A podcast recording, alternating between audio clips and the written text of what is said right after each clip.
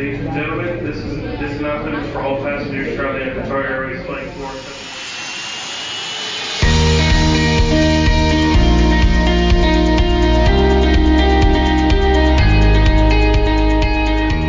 Welcome to the Hold Room with ACC, a quick update on all things relating to airport development as well as the Airport Consultants Council.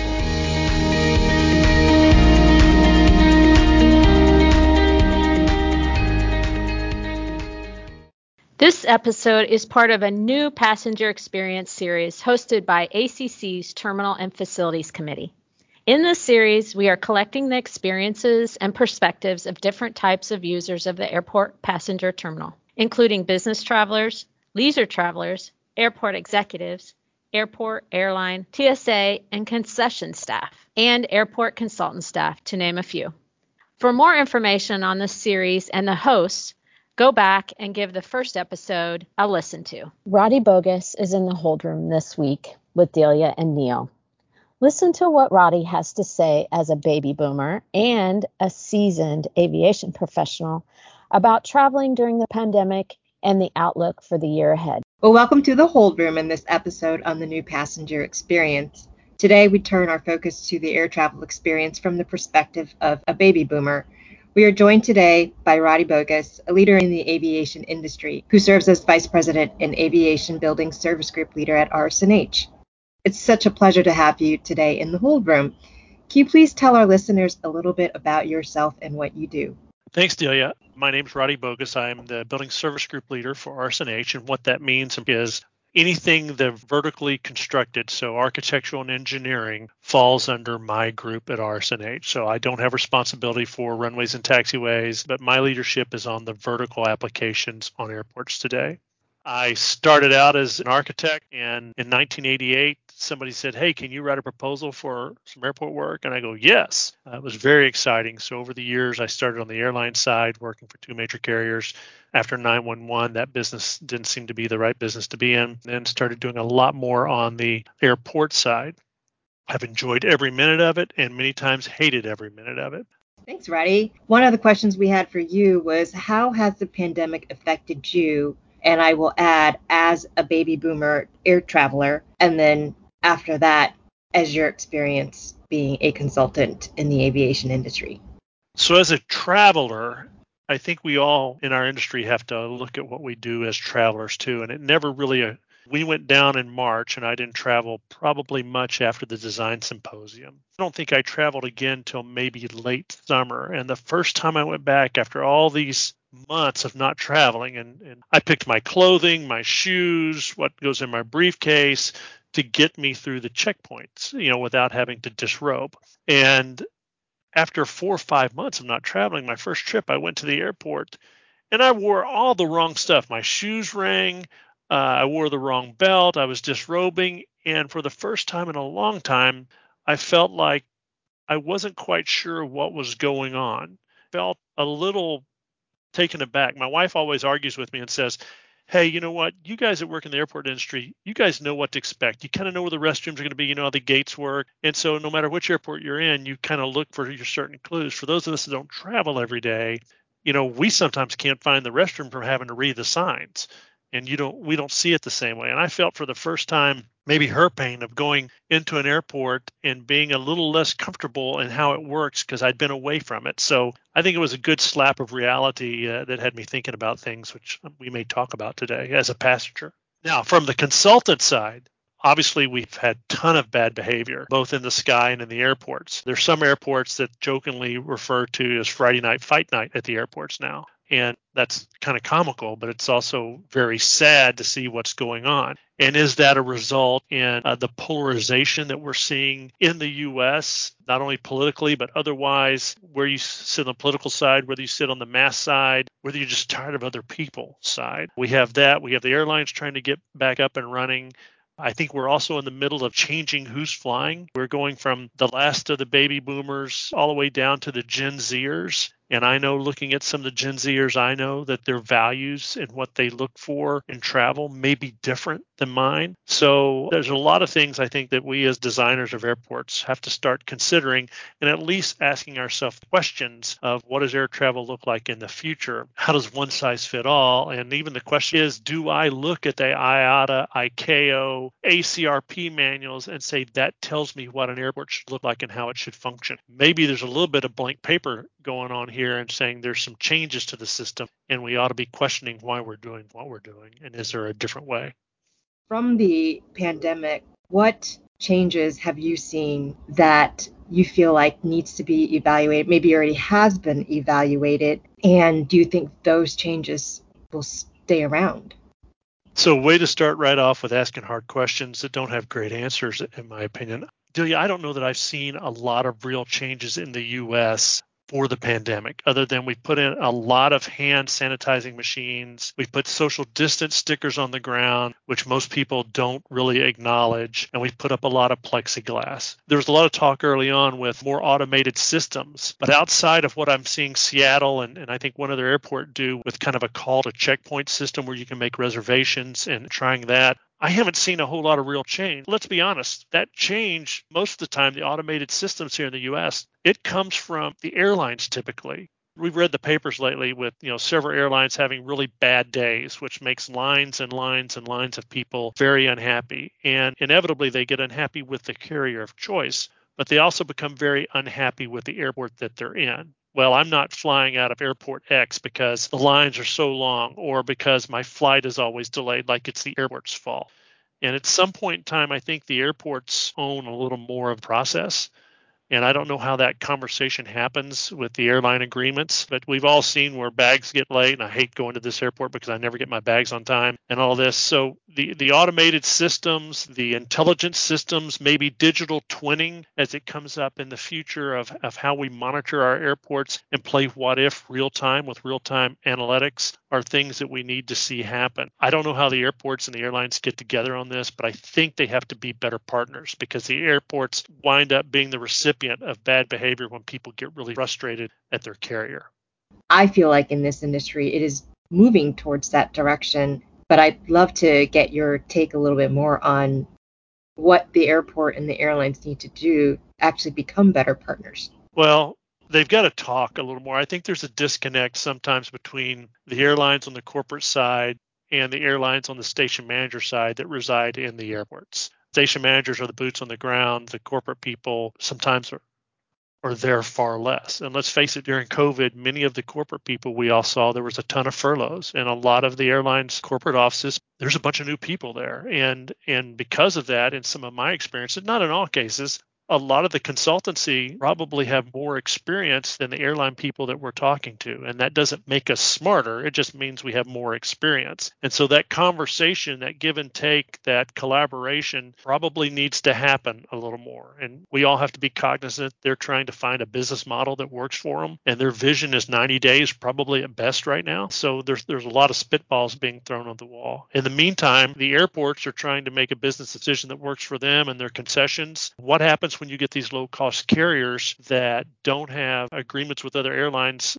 you know, it's kind of like mutual aid agreements that kind of our, our stations have with municipal fire departments and, and other law enforcement agencies to come and help each other. I think there needs to be more of that between the airport and the airlines that's more freely utilized. And then I think it's up to us as consultants is how do we plan for this and how do we provide areas to to de-escalate situations. I feel like our design right now needs to be more focused in de-escalation design um, than amenity design. If people come off the plane and have nowhere to go, how do we accomplish that? If people are coming to the airport and they're anxious to begin with, how do we de escalate them before they get on that long cylinder that they're going to be close? No matter what we do, they're getting on an airplane that still pretty much has is the same type of seating arrangement. So, can we do de escalation design principles that'll at least make people breathe and not go on quite as anxious as they might be today. And I don't have the answer to that yet, but I think the answer is yes, we can. It just requires us to look at things a little little differently. A lot of the changes uh, that you mentioned that you can foresee coming up on the horizon seem to be technology driven. Whose responsibility do you think it is to try and keep up with these emerging technologies? Well, I think as consultancy, we have to. I feel like my job is to bring ideas and what's possible to my clients, whether it's an airport or an airline. Their bandwidth is very narrow on what they're looking at. And I think they look to us, we often use maybe an oft overused term, trusted advisors. What are we seeing in industry? What are we seeing in other airports that we've done? What are we seeing overseas that we could apply over here? So I think some of it starts with us. Uh, five years ago, I gave a presentation to uh, the Seattle Tacoma Airport when they, you may remember, a Memorial Day where their checkpoints were really, I mean, they were out of their mind. They had long checkpoint lines. People were missing flights, and we talked about different ways to to deal with checkpoint lines that didn't involve the TSA because the TSA has their formula. They're going to do what they're going to do. What can we do on the queuing side? And how can we eliminate soft targets by having very long queue lines that if somebody wanted to do damage on the unsecured side, they could do that. And one of the things we talked about out of many was using you know our phone apps to pre-schedule time at a checkpoint. Well, here we are three to five years later, and we're seeing Seattle pilot two different versions where you can log in and get a it's like you know Disney FastPass, get a time that you're supposed to be at the checkpoint so you have some certainty of when you're going through. That allows a little breathing room on your end, you know, whether you're sitting in the car waiting, whether it provides more concession time to have a cup of coffee on the land side before you go in, but there's opportunities and that provides certainty. In this case, we all know that much of the anxiety people have before they fly is getting through that checkpoint, you know, passing that that gate. And so that helps with that knowing that, you know, when you're going to be there. I think there's things we can do with technology also on the secure side which is virtual hold rooms, as I call it. What can we what can we do about having to have gate huggers? You know, the first thing you do when you go through a checkpoint, I think most people is make sure your gate is still your gate, and that then limits you on where you're going to shop or spend money. Um, we're already seeing that the the checkpoint process where you can make arrangements, they're seeing more spend per passenger. If you have a a virtual hold room to where if you're in the Irish pub, maybe six or seven gates down, you can still see the digital paging. They say, "Hey, Mr. Bogus, you know, come to the gate. You've been upgraded." But then you know when to be there. You can see if it changes. So I think we can use technology to help ourselves out. And for the people that are flying, and we still have some analog people, but we're getting to be more and more digital natives to use that to our advantage. So I think technology is is one aspect that certainly we can team with the airlines to bring some of their airplane content into the hold room where you can start a movie in the hold room and take it down the jet bridge with you into the plane. One thing we haven't seen so much here that's been talked about a lot is automated boarding. Uh, and right now, that still seems to be in the airlines box. Uh, so I think there's a lot of technology that can help us, but some of it's just going to continue to be, to be us to design things that flow a little better. Thank you you provided a lot of uh, great suggestions as far as how to improve the passenger experience. Going back to the baby boomers and the difference between the generations, one thing that I've always wondered is baby boomers, when they go through the airport, they may experience a lot of stress. Do you think, as a baby boomer, that stress is any different than the stress that a millennial may have? And how do we make the passenger experience better for baby boomers, especially as they start to age? And what do we need to consider?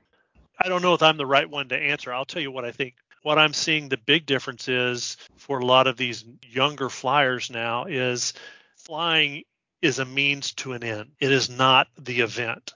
And I think for baby boomers, and maybe it's because we came on the backside of what we, a lot of us affectionately call the golden age of travel. It's not that way anymore. And so I joke as I as I've watched my kids, especially in Europe, you know, get a 20 pound fare on Flybe or Ryan or somewhere to go somewhere, and they will sit on the floor in the hold room. And as long as they have Wi-Fi, they will wear three layers of clothes, cram as much stuff as they can into their backpack, and be in a cattle car because they're saving their money for their destination. So it's just a crowded bus ride. My experience is going to be I'm saving everything for that. So I think there's two different ways they look at it. You know, you look at the baby boomers, and a lot of them were built on, you know, well, we want to go to the club and we want to leave a space between us and the bench seating at the hold room, and we're worried about getting there on time and we need a cup of coffee. I see some of the younger crowds now taking a lot more in stride and just saying, "Uh, I'm not going to talk to anybody. I'm just going to walk through and do my business. And I feel like the stress is less.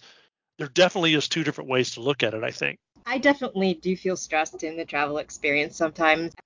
Yeah, it's interesting. Uh, I I think the, the younger folks, the experience through the airport is a bit more transactional than it used to be, and I think you can a good marker of that. You know, I'm I'm turning 40 this year, and I, I started getting on planes I think when I was eight years old. And one of the things that I even noticed was this kind of shift in people, you know, looking okay in the airport and then people just wearing pajamas, right? Like, and I remember the first time I saw like a gaggle of people just wearing, you know, pajamas and flip flops and stuff in the airport. And I was like, what are they doing?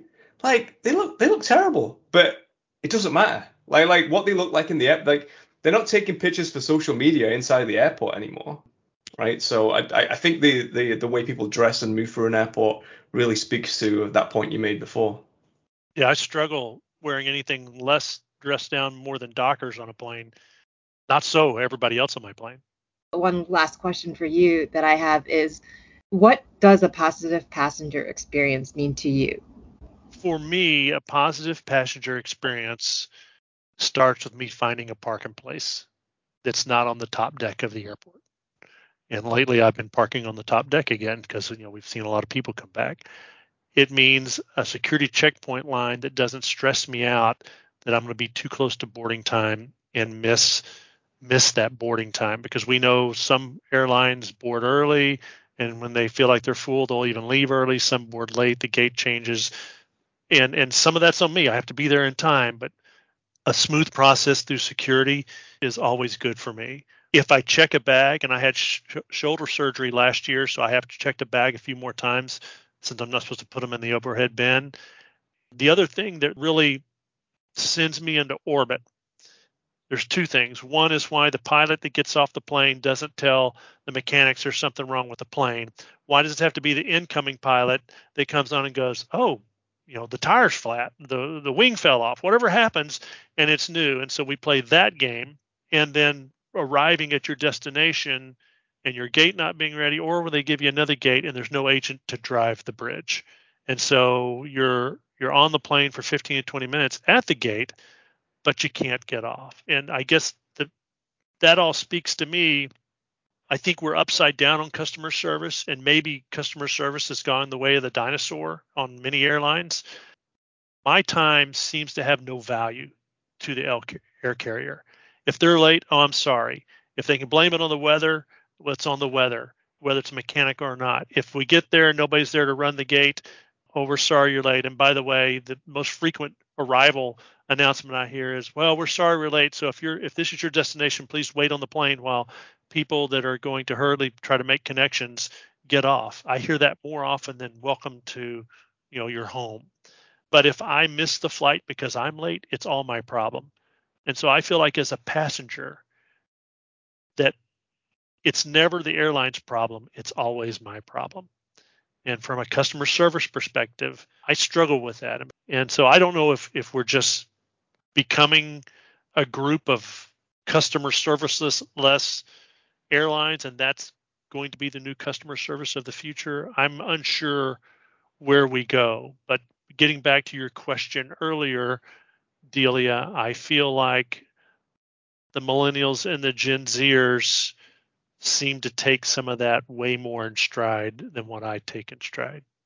Yeah, as you kind of identified earlier, if the younger generations value a lower price and it being a very transactional process in getting to a place, then if the market is basically establishing what they're willing to pay, then the airlines have to react in kind, and that means dropping dropping the fares, dropping the, the bottom line, and that means reduced levels of service from top to bottom. And I directly experienced this. I think, you know, you mentioned earlier, you know, uh, one of your um, your sons or your daughters, uh, they're, they're them getting airline uh, fares for like you know 20 pounds uh, over in the EU. And I, I, think in the I think in the EU, I've not seen personally like that massive shift towards budget travel over in North America to the same degree that it is in the EU, right? You know, there was articles, you know, 10 years ago, 15 years ago, like it was actually cheaper for someone to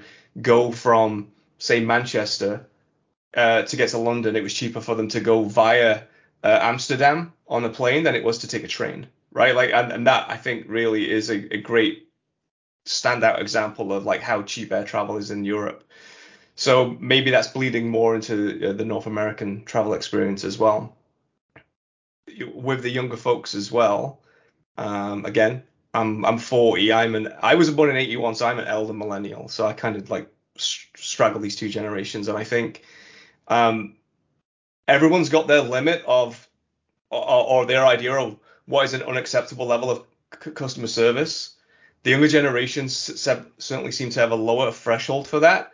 But when that threshold is met, well, you know, they've got the nuclear arms of, uh, you know, I'm going to reach out on every social media platform I can, and I'm going to re- reach out to their chatbots, and I'm going to do this, and I'm going to get, I'm going to bleed them for everything I can uh, on the other end of it, right? Like, how how do you deal with poor passenger, uh, poor customer service? Like, what's your reaction to that, and and what what's the product of that? Like, what's the outcome? I have to be very careful. The few times that I that I will reach out to say their Twitter accounts, if I do publicly, I've learned not to do it because I get a lot of my uh, associates laughing, saying, "Oh, we saw the trouble you had," and uh, and I have to pick my words carefully. So many times I'll direct message them and just say, you know, the, my carrier of choice and say, "This is the issue. You know, how can we fix this?" And usually you just get the standard feedback back. Every once in a while you get somebody that, that tries to help. And so I felt I feel like some of the best customer service comes from the direct messaging that I've experienced so far on on Twitter, for instance, as opposed to to going to anything else. Now, you know, I have a high status level with with one airline, which gives me you know some different phone numbers, and they will sometimes pay a more a little more attention. Um, but um, but not everybody has that, and they're still very frustrating. Um, most of the time, I think you see me writing my frustration into some of the articles I write, uh, just trying to get it out and, and poke fun at, at some of the things that go on. But it it's difficult, and you know you anybody in our industry, no matter if you're a millennial or not, you have to be careful these days because social media presence is around forever. And uh, you know what you write, words words hurt, and we've seen plenty of that over the past two or three years. So I most of the time I just you know suck it up, Buttercup, and and go down the road. And and you know what keeps me from changing my carrier of choice is probably their their program, the frequent flyer program. You know if if if they drop that down enough, then you know I might make a different choice, and that's that's bad to say, but I I sometimes deal with bad behavior because there's still a benefit to me, or at least I feel like there is. All really great questions. We don't have the answers to them, but it's something we can continue to think about. Thank you so much. That was awesome. That was so awesome. Really enjoyed listening to that conversation. Thanks, Roddy.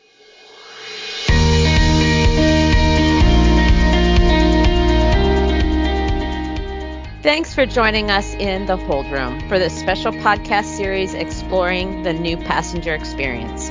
You can find more from this series on the ACC Training Hub. That's training.acconline.org backslash the dash hold dash room or wherever you get your podcasts, including Apple Podcasts, Spotify, Stitcher, etc. Follow us for more content from the Airport Consultants Council. You can support this podcast by leaving a rating or review and by telling your friends and colleagues about the podcast.